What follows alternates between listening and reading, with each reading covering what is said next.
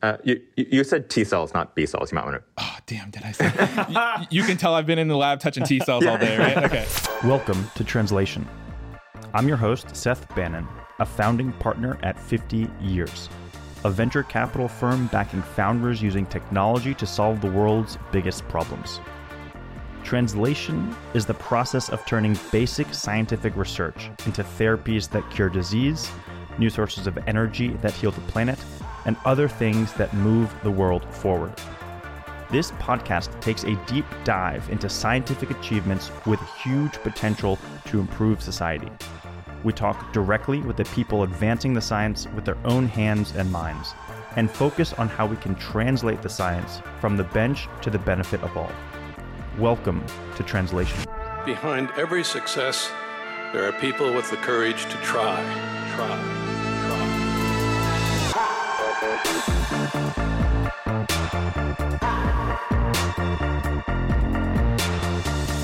To create new sources of energy, to fix the carbon in our atmosphere, to cure disease. Hey everyone, it's Michael Chavez, co host of Translation, fellow at 50 Years, and graduate student at Stanford University. Today, we are talking with Kevin Parker about his paper, Single Cell Analyses Identify Brain Mural Cells Expressing CD19 as Potential Off Tumor Targets for CAR T Immunotherapies, that was published in Cell in October 2020. The clinical success of CAR T cells, or T cells that are engineered to hunt and kill cancer, is not without side effects. While these therapies cure blood cancers, they can also have substantial adverse effects, most notably neurotoxicities challenging the idea that this issue was simply a byproduct of using engineered cells. Kevin and his co author, Dennis Migliarone, found a hidden population of healthy cells in the brain that closely resemble the cancer, explaining the toxicity and showing the power of modern sequencing efforts. Kevin performed this work in the labs of Professor Howard Chang and Professor Ansuman Setpathy at Stanford University in collaboration with Professor Avery Posey Jr.'s lab at University of Pennsylvania.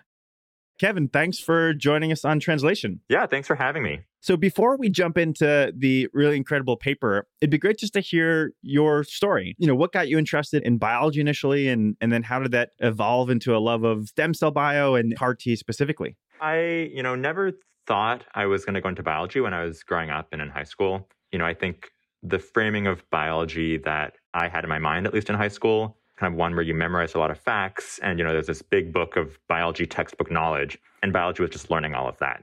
And then in college it sort of shifted gears to you know these are all of these big questions that are out there and big problems and how do we actually go about you know understanding them and researching them and and finding answers to those? And that kind of you know spirit of i guess exploration really hooked me and got me into biology and then from there, I got interested in, you know, stem cell and de- developmental biology. That was really, I think, a credit to just some of the professors that were teaching those classes. There was a really amazing stem cell department at Harvard. And my sophomore year took the introductory stem cell class, really loved it. And then that got me down the path of kind of stem cell biology. One of my greatest regrets is that I learned biology in high school the same way you did, which is that like it's, you know, you memorize the parts of the cell and you can classify everything. I wasn't taught at all the like bioengineering side, mm-hmm. right? That you can actually tinker with these things and you could build things with these things. And I think if I had, I have very little doubt that I would have like just gotten completely sucked in. It's unfortunate that it's not taught more that way in high school. Yeah, it's a shame. And it's hard, I think, because, you know, at a college or university, you have this huge research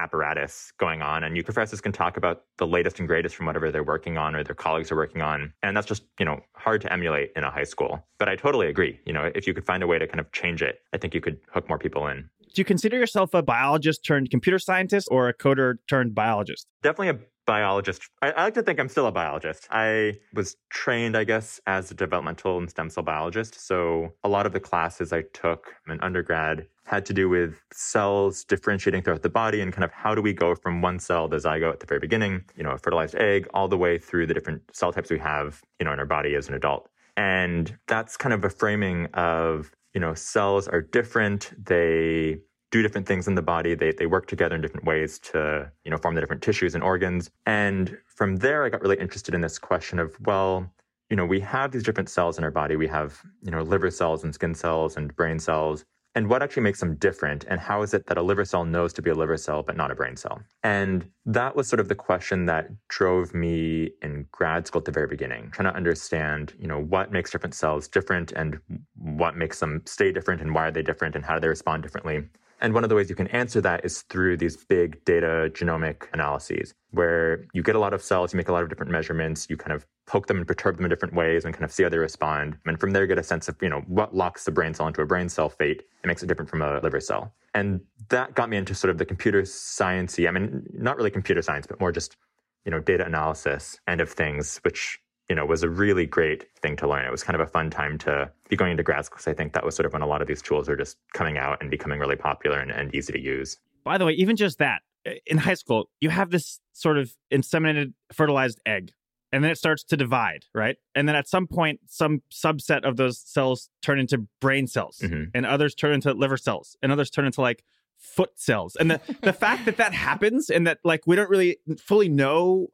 how I think that would have been enough to get me hooked in high school. Yeah, yeah. It's it was just a bunch of annoying pictures on it. Exactly, pictures and like fill in the label. Yeah, no, definitely.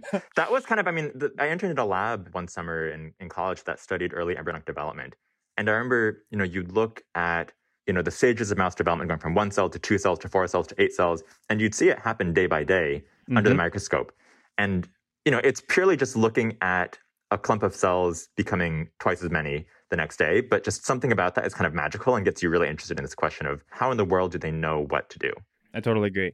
So, can you, in a few sentences, describe your paper to a general audience? Yeah. So, you know, we were focused on CD19 CAR T cell therapy. And so, CD19 is this protein that's expressed on B cells and then also cancers of B cells. CD19 CAR T cell therapy is a way of redirecting the immune system to target cells that express CD19. And so, if you have a patient who has a B cell cancer. Those B cells express CD19, and you make the immune system recognize and then target and kill CD19 positive cells. And this has really great clinical responses, but also frequent and sometimes fatal neurotoxicity. And this wasn't really well understood. And so we looked through a lot of genomics data you know, going around this question of whether maybe there's a CD19 positive population somewhere within the brain that people hadn't identified, and found this previously unrecognized population of CD19 positive cells that were in the brain and line the vasculature which kind of you know proposes one mechanism that might explain this neurotoxicity. So CAR Ts, antigen targeted cancer therapies, what exactly are these therapies and how do they work? So basically, you introduce into a patient's T cells this chimeric antigen receptor. And so this chimeric antigen receptor or CAR has sort of two ends, one end that recognizes something and one end that signals. And so they recognize a particular antigen, a particular, you know, protein that's expressed on the surface of a given cell population. They see it, they kind of get activated and, and they kill that population. And so you take a patient's T cells, you take them out of their body, you introduce this CAR into those T cells in vitro and then put them back into the patient. But you have CAR T cells. And then they go after whatever particular target you directed them against to kind of kill and control the population of cancerous cells in the body. So you're basically building in a, a homing mechanism. You're saying, go find this thing. If you find a cell with that thing, attack it. Yeah, exactly. Cool. And, and there have been a couple FDA approvals of CAR Ts. Is that right? Yeah, so there's a couple that are approved. I think three at the moment that are related to different B cell malignancies. They're all related to CD19 targeting. And these show like really tremendous efficacy. I mean, they've, they've been amazing in patients. And why is this approach, which is inherently fairly complicated, better than something more traditional like chemotherapy? Yeah. So, you know, with chemotherapy, you're not really targeting cancer. You're just targeting dividing cells. And cancer cells happen to divide a lot, but so do other cells in your body, like the cells on your gut or the cells that line your mouth or you know your skin cells or hair cells and that's not really the ideal way you target cancer. Ideally you'd go after just cancerous cells. And so these therapies you know like car t cell therapy are really going after that problem of targeting just cancer cells rather than you know any cell that's growing and dividing in your body. So we actually had the opportunity to talk to a, a really incredible scientist out of sloan kettering who built a new CAR T cell therapy against senescent cells on the podcast. And she explained how, you know, the trick with these targeted therapies is to find a protein that exists on the thing you want to attack, but ideally that's not existent or is at extremely low levels on normal cells. And so you focus specifically on B cell malignancies, a specific type of blood cancer that are, you know, it's also called lymphomas or leukemias. What is the antigen or the thing that you need to target here? Yeah, so really what you need is something that's on B cells that are cancerous. That's kind of the ideal situation. In this case, people go after CD19, and this is a protein involved in B cell development. It's expressed throughout the lifetime of a B cell. And it doesn't actually distinguish between healthy or malignant B cells. But because patients can live without their B cells, you can just target all of the patient's B cells, healthy and malignant. And so CD19 and a particular surface epitope is the thing that you're going after here. How clinically successful have CAR T cells been targeting against CD19? I mean, it's really been tremendous. So in patients who have, you know, either had relapsed cancers or failed prior courses of treatment, so really, you know, these are the patients with the most severe cancers, you're seeing response rates of, you know, 50 to 90%. I mean, complete remissions. It's really, really tremendous. That's fantastic. But it's not all great news, right? There's substantial toxicities involved with using these therapies. Yeah. So there's, you know, a couple different types of toxicities, there's two main ones. One is cytokine release syndrome, which is sort of this general inflammation throughout the body. And then the other is neurotoxicity. And this is one that's been kind of harder to understand. It's been, in some cases, fatal in patients. So there are essentially two hypotheses here as to why you see this neurotoxicity, right? There's either A, that CAR T cells are just generally toxic. And so it's just kind of a byproduct of using this therapy. Or B, that there may be some CD19 in the brain. And really, until recently, it was canon to think that there was no CD19 in the brain. So we just assumed toxicity was kind of just what happens when you inject engineered T cells into people. But you pointed to a piece of evidence that made you question that. And can you tell us a little bit more about that? Yeah. So, like you say, a couple different reasons why you might have neurotoxicity. You know, the thing that was interesting, and this really all started from the clinical observations, was that this flavor of you know, severe, sometimes fatal neurotoxicity, where you see vascular disruptions, blood-brain barrier leakiness, seems to be really associated with CD19, but you don't see it as much with other B cell targeting therapies. And that sort of posed the idea that there could be something particular about CD19 that's causing this neurotoxicity rather than something associated with CAR T cell therapy in general. So, to hunt for brain CD19, you utilize a tool called single cell RNA sequencing. Can you kind of tell us at a high level how this works? Yeah. So, you know, every cell expresses a different set of genes. So, you know, we have tens of thousands of genes in our body, but not every cell expresses every gene. They express our different genes at different levels. And so, what RNA sequencing lets you do is take a given cell or given set of cells and then measure what genes they express and how highly they express them. And you can do this at the single cell level, meaning you take, you know, one individual cell and measure what genes it expresses. Then take another cell, measure what genes it expresses, and do this for, you know, hundreds or thousands of cells or tens of thousands of cells. And that lets you get a sense of kind of what are the different cell types present in a given tissue or organ and what genes do they express. And how do you get your hands on this data? So, you know, there's two versions of this. So, one is that if you are starting from scratch, you have to generate the data. So, you take tissue, so brain tissue, you dissociate it up into individual cells. You can, you know, kind of cut it up and then use these enzymes to digest it and break it apart into single cells. And then you, you know, capture each cell and, and measure its expression. So, people do this for a variety of things, either just wanting to understand brain development, for example, and then they'll upload their data online. And so we are actually able to use a lot of data that people had generated for other experiments. Just sort of this nice thing of kind of all of these genomic data sets that are coming online is that we actually used a lot of data that other people had generated for their own experiments and were able to download their data rather than having to regenerate it from scratch and this is kind of the crux of it, right? Like that part of it is panned out, right? Like there's nothing you really had to do. But the art of it is the data analysis. So the data is essentially a big Excel spreadsheet where on the rows we have each of the brain cells that were sequenced, and on the columns we have every human gene. And, and the meat of this matrix is made up of numbers that represent how much each cell is expressing each gene. And so you kind of have this goal to define a specific subset of cells in this matrix that could be CD19 positive. So I just kind of want to get into your head a little bit about how you take this matrix and do this, right? What's going through your head as you try to hunt down rows that are similar to each other and also are expressing CD19? Yeah, so, you know, there's a couple ways that you can go about this. You know, to some degree, the question is basically does any cell in this big Excel spreadsheet, you know, like you're saying, you have cells and different genes and their expression values or their counts for each of those different genes. And you know, one way of doing this is just to say, well, are there any cells that express CD19 anywhere in this data set somewhere? You know, the problem with that is that sure, maybe you find something, but then the question is, well, how do you really interpret this? Like, you know, there's a cell here and a cell there that express CD19, but like, what are they?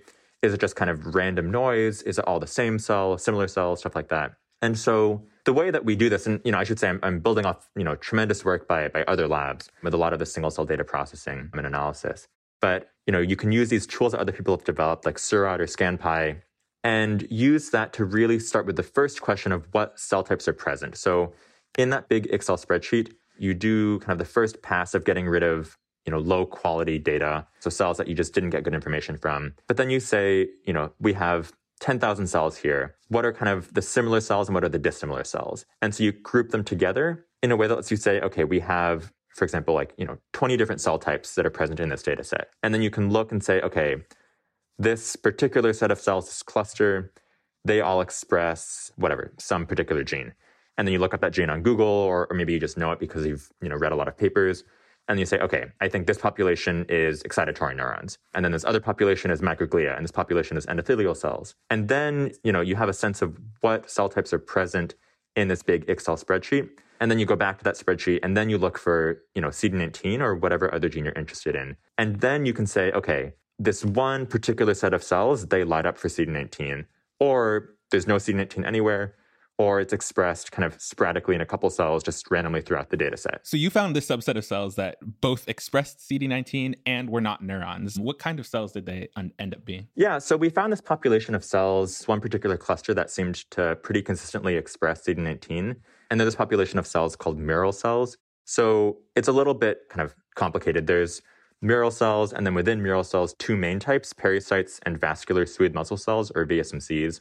These are both, you know, the type of mural cell. And so mural cells are cells that line the vasculature. They surround endothelial cells, support the blood-brain barrier, and then pericytes surround smaller blood vessels and capillaries in the brain, whereas VSMCs surround larger vessels in the brain. Even still, though, right? So only a subset of these mural cells are expressing CD19. If they are all either one or two of these buckets of cells, why do you think they aren't all expressing CD19? Or is this just an issue with the way we perform single cell sequencing? Yeah, so it's it's a hard question to answer definitively. So single cell sequencing has this problem of dropout or sparsity, where basically, you know, say you take one single cell and to measure its expression profile with single cell RNA sequencing, what you get is, you know, say a thousand different genes that were expressed at some levels.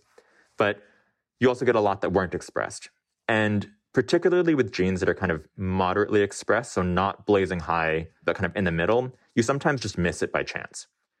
And so the way people tend to do this analysis, and this is why it's nice to kind of group cells that are similar at the very first step of the single cell processing and analysis, is you say, okay, I know that there's this dropout in single cell data, and it's not always going to be the case that even if this population all expresses a particular gene, you know, not all of them are going to be positive for CD19 just because of kind of limitations to the technology. So what you look for is to say, is this particular population generally positive? Like, you know, a lot of the cells are positive for this particular gene, and it seems to be specific to that population. And then for all the cells that didn't express it, you generally just assume this is something to do with kind of the limitations of the technology. So, you know, there's just some kind of things with single cell sequencing that, you know, can be improved down the road. I think all of this begs the question how did we miss this? Right? CD19 targeted therapies are, are such a hot topic right now, and the data set you used was actually publicly available. So, why was it canon for so long that CD19 could only be expressed on B cells when the data was kind of right in front of our faces? Yeah, I mean, you know, there's a couple answers to this, I guess. I mean, one is just that like you said, it was canon that CD19 was expressed on B cells. It's been known as a marker for B cells for, for many, many years through a lot of work of de- developmental biology um, and immunology. And so it's easy to just kind of make the assumption that it's on B cells and it's a B cell marker. You know, the other answer to it is that the tools for single cell sequencing have really only kind of come to age over the past, you know, decade or so. And a lot of the, you know, really amazing immunologists who are developing CD19 CAR T cell therapy weren't, you know, genomics people. And I think sometimes just having a bit of a different perspective can be useful. You know, you come in with a different set of tools, and now we have all the single cell, you know, sample processing technologies and analysis tools to really understand what all the different cell types are in the body and, and what makes them different. So, you know, I think it just took some new technology to really enable the analysis to find this population of cells. So, you know, with this sequencing data, you have pretty substantial evidence to show that CD19 is being expressed in the brain. But you do something next that I really want to highlight here because I, I think it's really important. So, you follow up with a tried and true molecular biology method. And just to start, can you tell us what you did to confirm your sequencing results? Yeah, so RNA sequencing measures RNA and, you know, the central dogma of biology is that you have DNA that encodes RNA, which encodes protein. And CAR T cells ultimately recognize proteins, not RNA. And so we're measuring with single cell RNA sequencing the RNA, you know, intermediate, so to speak, which generally is a, a, pretty good you know correlate for whether the protein is going to be expressed or not but it's not directly measuring the protein and so it was important for us to do you know an orthogonal measurement with another assay to kind of confirm the results you know this is an important thing in biology is, is you want to try to do your best to approach the question with different tools and different methods because each one has their own limitations. But we wanted to measure the protein itself. And so we used immunohistochemistry, which is a way of staining for particular proteins using antibodies and recognizing the particular protein that's expressed rather than the, the RNA in this case. And so we, and I should say, you know, the Stanford Pathology Core and also collaborators at Penn stained for CD19 with some human brain tissue sections and then found this population of CD19 positive cells that line the vasculature. I think there's another important aspect of that too, though, right? That I think a lot of people would have ended their investigation just through sequencing data. And while that's cool, I think there's a problem here, which is you're using sequencing to both generate and confirm a hypothesis. Do you kind of agree with that? And is that kind of why you ended up doing the staining? Yeah, definitely. I mean, you know, I think at the end of the day, you know, our goal here was to try to make a comment and you know contribute to the conversations around clinical treatment and when you're doing that you want to try to approach it from as many angles as you can and so to us, you know, the single cell RNA sequencing data was pretty convincing. It, you know, it popped up in a lot of different data sets, different labs for processing the tissue. It was always in this population of mural cells, but you also want to just try to do it from another angle. And so we looked at this IHC data to try to confirm it. So after confirming that CD19 was in the brain by quite literally taking a picture of it being expressed in the neurovasculature, you follow up with a second analysis using a enormous data set, as you put it, using a metacell analysis. At a high level, what is this analysis and why do you look at a second sequencing set to confirm the results? Yeah, so, you know, mural cells are a pretty small proportion of the overall brain tissue. They're pretty rare. They're not found in a lot of data sets. And we wanted to just try to get, you know, as big of a data set as we could to analyze this data. And so Arnold Kriegstein's lab at UCSF has generated, you know, tons of human single cell RNA sequencing data. And we were able to analyze this data to try to take, you know, as you said, a second look. Just because there were so many cells in this data, we had to take a kind of intermediate approach where we didn't analyze individual cells, but kind of groups of similar cells, just you know, this is kind of just a computational limitation to make the analysis easier. But basically what we did is, you know, each time you do a single cell sequencing experiment, you're analyzing about 10,000 cells at a time. And so what we did was take those 10,000 cells and kind of look for similar cells within that one data set. And then across all of the, say, 100 data sets, within the individual clusters found in each one, look for similar clusters across each of them, and then kind of use that to sort of pull out subsets of the data. So we're interested in neurovascular cells. So cells that, you know, either were the vasculature or lined the vasculature. And this is a way for us to kind of like fish out just those cells of interest from this overall big data set. And so these big sequencing data sets are called atlases, right? Can you tell me a little bit about the importance of, of doing these atlases? Yeah, you know, it's sort of this, you know, fundamental question of what cells do we have in the body and what genes do they express? And, you know, in some sense, this is kind of a old question that people have gone at for a lot of you know many many years but we now have these new tools to go about it in a new way and get kind of more information. And so whenever you're doing these treatments you just really want to know like what cell types are present in the human body. It's kind of like the first order question here. And so these atlas efforts are important because they feed into so many different things you know. Maybe a developmental biologist wants to know you know all the cells that are present in your pancreas for example and so it's kind of just this first order base level understanding of what cells do we have, what genes do they express, what makes them different. And this is what goes into a lot of these Atlas efforts. So to finally solve the neurotoxicity mystery that has been vexing the field for years, you run one final experiment where you take CD19 targeting CAR T cells and put them into mice that don't have a tumor and don't actually have any B cells, meaning under conventional wisdom, they should not be able to attack anything. When you do this, what do you see? Yeah, so you know, just to the, the first point to make is that this was all work that was done by Dennis. So Dennis was at Penn with Avery Posey. He's down in Switzerland running his own lab, but this is work that are you know fantastic collaborators at Penn did. And you can basically break apart the two hypotheses for the neurotoxicity observed in patients with CD19 CAR T cell therapy into, as you mentioned, the, the kind of off tumor on target mechanism or the CRS mechanism. And if you think that neurotoxicity is the result of just CRS, so inflammation cytokine release syndrome throughout the body, then you would expect that if you get rid of B cells, so when you put those CAR T cells into a mouse that doesn't have B cells, you should have no CRS because you don't have this massive killing of B cells. And then if you don't have CRS and you think CRS is what causes neurotoxicity, you shouldn't have neurotoxicity. And so that's the experiment that Dennis did. He took these NSG mice that don't have B cells and then gave them CD19 targeting CAR T cells and then asked, Do you still see neurotoxicity? And he was able to measure this with some kind of clever techniques and was able to find that he did see still some blood brain barrier disruption. So, kind of this vascular leakiness. And, you know, the mouse picture is still, I think, a little more complicated. One of the things that we ended up finding, other people have found this as well, is that expression between human and mouse isn't always the same. And so in this particular case, it seems like the CD19 expression profile is a little different between human and mouse. It's expressed in maybe a different population of cells. It's not quite as high in mural cells in mice. But at the same time, you do this kind of, you know, really elegant experiment where you get rid of B cells and then ask, do you still see neurotoxicity? And that's what he saw. You still see this blood-brain barrier disruption. So it's a really important experiment. And I think, you know, points to a lot of further work that can be done here. Just as an aside, I think it's crazy that nobody had done that experiment before, Yeah. right? It seems like the obvious control experiment. NSG mice are used everywhere. That was awesome that you guys are the first to. yeah, but you know, I mean, it's it's an important thing because if you go after, you know, a new treatment, you often don't know where to look if you're trying to understand side effects. So, you know, a mouse is good, but it's not going to communicate to you in the same way that a, a human patient would. And so when you do these mouse experiments, you know, there's a couple of things you know to look at. Like you know to look at whether the B cell cancer model you have going on shrinks, but you don't know to look at, well, you know, there's hundreds of different side effects you could have there.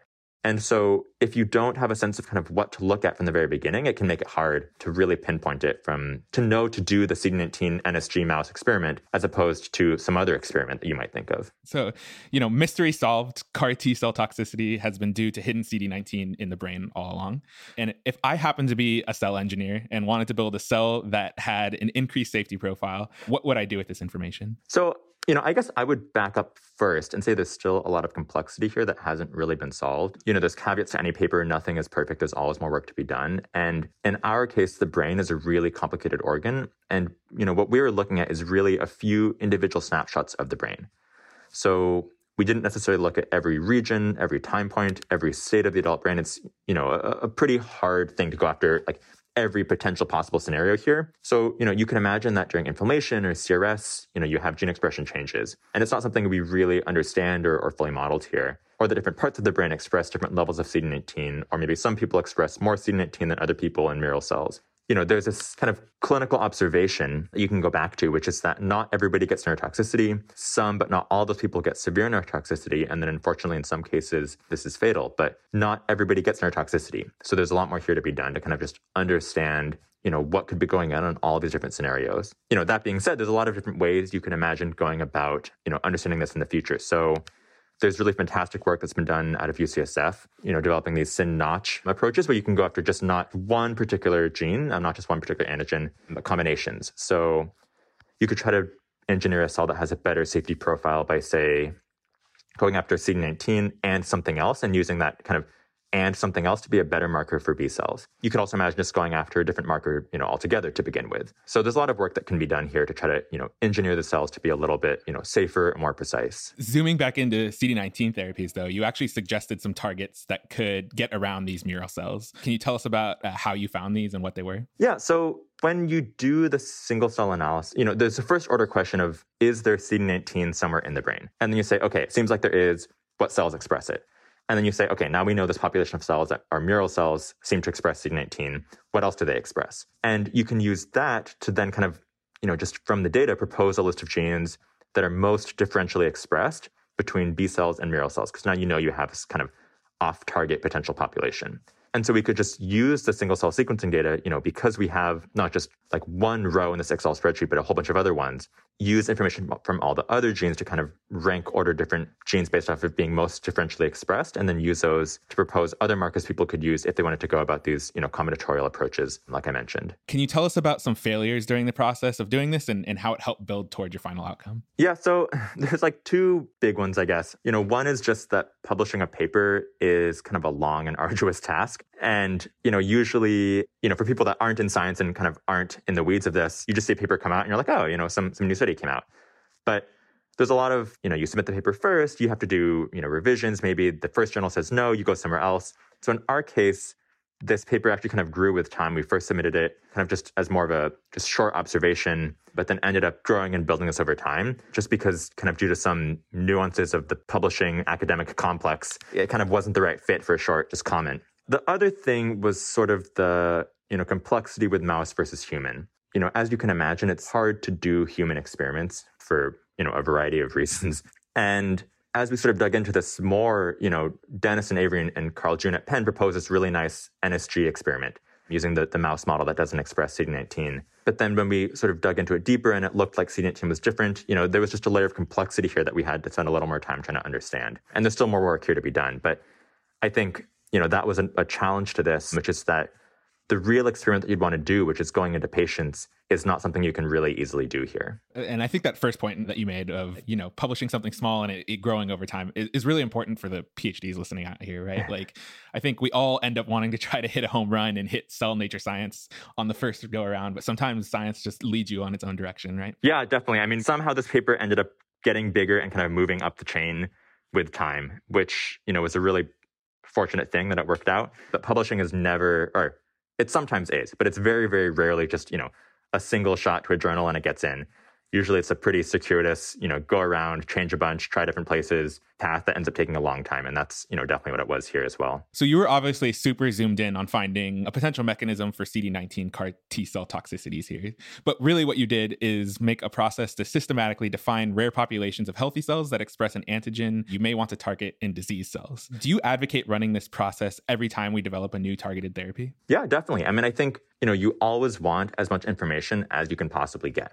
And when you're putting something into a patient, you know, where you don't have kind of the perfect experiment you can do, like, you know, a, a mouse model is not going to recapitulate human biology. You want to really understand that human biology as best you can before you put it into a patient. And so, you know, it, it's somewhat complicated to do every single time. You know, you have to have the right data set and know what to look for and, and stuff like that. But I definitely think this sort of approach should be incorporated into kind of the clinical development and, and, approval pipeline. I think that's a great point. Are we even capable of doing this on a whole body level? Is there an atlas for every tissue and organ in order for us to really get the system done? Yeah, so we're definitely capable of doing it. You know, it's it's a hard problem, but also a solvable problem. At least in the sense of you can get you know most of the way there. Kind of you know, as I mentioned, the brain's complicated. You have different cell states, inflammation, people differences, regional differences, and, and you can't always capture all of that. But you know, one really nice example of this is all the work that was done to understand sort of the lungs and the airway system as it relates to COVID, because people wanted to know like where is ACE2 expressed. And so the whole research community really came together to understand these kind of lung and airway single cell atlas expression profiles. And I think it's a really nice example of kind of having a big problem, but it's also a solvable one that people can do when they all get together. So, what needs to happen? What technology needs to be developed to generate all that data that you'd need to fully leverage this method? So, you know, there's kind of two parts to this. So, one is that the technical end of getting a tissue, processing it, dissociating it, is still not fully solved. I mean, in some cases, it, it's definitely doable and solvable for some tissues. You know, blood is easy because you have the cells in a liquid suspension. Other tissues like the lung or the skin are maybe more connected and, and delicate, or the brain and it's harder to just take them apart but keep the cells intact. So there's sort of that end of just technical sample processing that's still something that is, you know, it's an unsolved problem. The single cell sequencing, I mean, you know, props to 10x Genomics here. They've really done an amazing job of, of developing these tools and, and they're certainly still improving them, but they're already really amazing. And then on the analysis end, it's definitely a solvable thing again, but right now, if you want to do, you know, hundreds of thousands or millions of cells, it takes a very long time, and the tools just aren't really built to analyze that much data all at once. So it's, you know, there's some kind of ingenuity that needs to go on into that end of things as well. So folks developing CAR Ts and other targeted therapies are, are taking a cue from CD19 and branching out to find new targets with therapeutic potential. In the near future, how do you see your method fitting into those efforts? I think the question that we proposed here is sort of how can you try to understand you know, rationally what target to go after and use all these genomic data sets to, to try to do it. And so, you know, I think there's a lot of work in developmental biology, for example, to propose CD19 to begin with. But I think we feel like this sort of analysis can kind of complement that effort and just provide another you know source of data where you can go and say, I want to find a new marker for some other cell type, and here's a way and a, a tool that you can use to do that. So that sort of brings us to the next question. So, you know, this work seems to have some serious translation potential, and that obviously gets us pretty excited given the name of the podcast. How might this work be translated? Like, what are some possible paths there? Yeah, so, you know, since the paper has come out, we've gotten a lot of questions from clinicians and academics who are working on, you know, CAR T cell therapy or other targeted therapies going after different genes and saying, you know, either we have this observation in the clinic or we want to understand this particular target we're going after, this therapy we're going after. You know, can you help us try to take this approach and understand, you know, you know, a, a blood cancer of a different type or, or a solid tumor cancer or something like that. And so that's one of the things that that we've been kind of helping out with is just doing this analysis to help other people understand what it is that they're going after. And there's a lot of, you know, other things you can imagine doing. So CD19 CD19 CAR T cell therapy is really the first one to prove that you know you can use CAR T cell therapy to try to treat cancer, but you can try to understand you know other targets. Maybe CD19 isn't the best one for B cells.